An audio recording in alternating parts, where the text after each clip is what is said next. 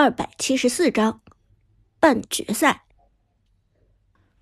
苏哲咳嗽一声，迈步朝着 A.Y. 清风所在的位置走去。侧耳一听，清风正在给几个妹子讲解英雄的使用技巧。其实花木兰这个英雄挺好操作的，对我来说根本就没有什么难的。不过就是两个形态的相互切换而已，你们就把它当成是两个英雄就好了。清风一脸自以为是的对大家说道：“真是会者不难，难者不会。我们哪有你这么好的操作啊？还是长歌大神，你天赋异禀，我们怎么可能玩得转花木兰这么难操作的英雄？长歌大神，我能看看你的手吗？”旁边几个妹子兴奋的说道，看着清风的眼神。都透着一股欣赏和崇拜。清风默认了自己长歌大神的身份，同时伸出手来，在妹子的眼前晃了晃。看吧，其实我的手也很普通，没什么特别的。然而，几个妹子却并不这么想。实际上，她们已经为清风的手所倾倒了。长歌大神的手好漂亮。好修长白皙的手指，这双手指一定很灵活吧？难怪长歌大神的操作这么好，原来你的手指这么长，好干净、好白皙的手指！天哪，我要变成手指控了！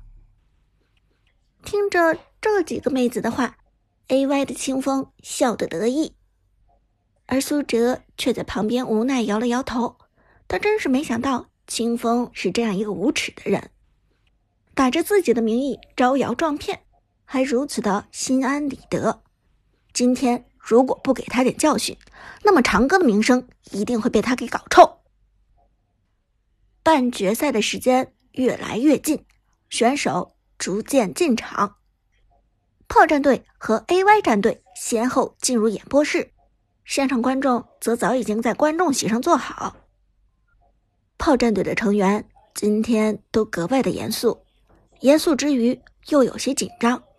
背景对面的 A.Y 号称是主播杀手长歌，而长歌的实力又是大家有目共睹的。心理素质一向较差的老 K 脸色更是难看的出奇，他显然很害怕长歌。老 K，别这副脸色，让人看见还以为你食物中毒了。苏哲忍不住提醒道：“老 K 尴尬一笑，队长，我也不想这样。问题是，问题是对面是长歌啊，主播杀手长歌。长歌怎么了？我说过，长歌交给我，你们就正常发挥就行。放心，对付长歌不是你的责任，不用紧张。”苏哲道。老 K 点点头。但苍白的脸色还是没有缓解。这时，两名解说进场，正式拉开了半决赛的序幕。由于工作的调度，菲菲并没有过来解说这一场半决赛。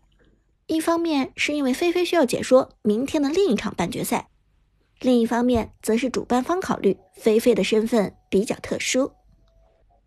菲菲曾经在直播平台上与长歌开过黑。因此，菲菲是知道真正长歌的身份的。主办方那边担心，一旦菲菲揭穿假长歌的身份，对 A.Y 和王者城市赛的人气都会有负面的影响。因此，特别关照过菲菲，让尽量避开 A.Y 战队的比赛。也正是因为这个原因，菲菲始终没有在赛场上拆穿清风假长歌的身份。因为这个刻意制造的误会，不光对 A.Y 战队有利。对王者城市赛的主办方也有利。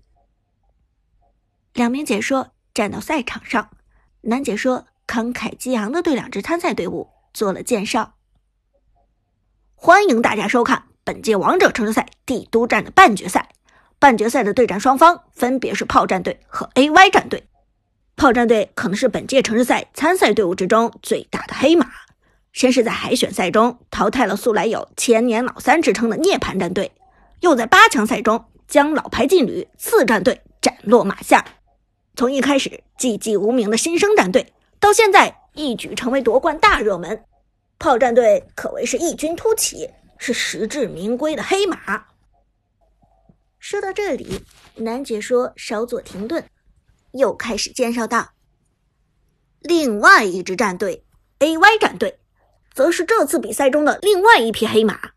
A.Y 战队与炮战队一样，同样是刚刚成立没多久的新晋战队。”而 A.Y 战队一路晋级的过程非常坎坷，有几次甚至我们都担心 A.Y 战队要被淘汰了。但 A.Y 战队终于还是走到了四强的位置，他们的实力不容小觑。这时，女解说点头道：“不错，而且现在的 A.Y 战队与海选赛的 A.Y 战队并不同，海选赛的 A.Y 战队没有边路选手清风的加盟。”但现在，A.Y 战队却有了强力秘密武器清风。清风是 A.Y 战队的替补选手，实际上也是 A.Y 战队的当家明星。只不过海选赛的时候，A.Y 战队为了隐藏实力，才没有让清风上场。南姐说道：“八强赛，清风一出场就惊艳全场，让大家对他的实力刮目相看。更有小道消息称。” A Y 的清风其实就是最近网络上火爆全网的主播杀手长歌。对于清风是长歌的事情，其实王者城市赛主办方内部的人都知道真相。毕竟菲菲是真的知道长歌真实身份的人，他早在第一时间否定了 A Y 的谣言。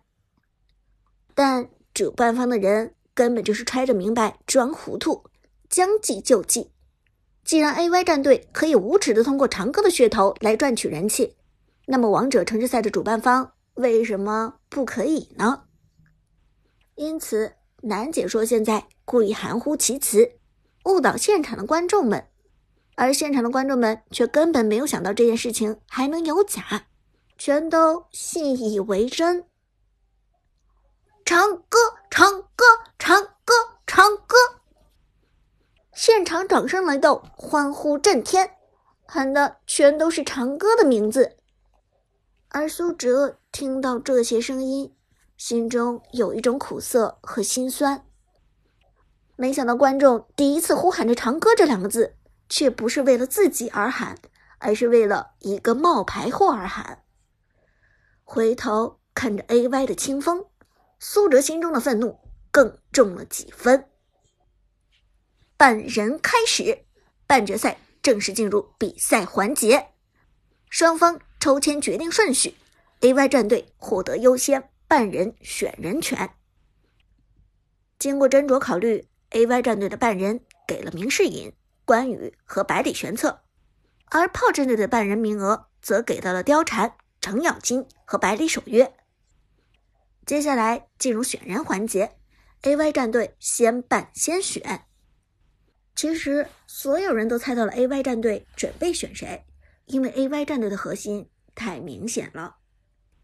清风，这被所有人当成是长歌本尊的男人，他毫无疑问的得到了优先选人权。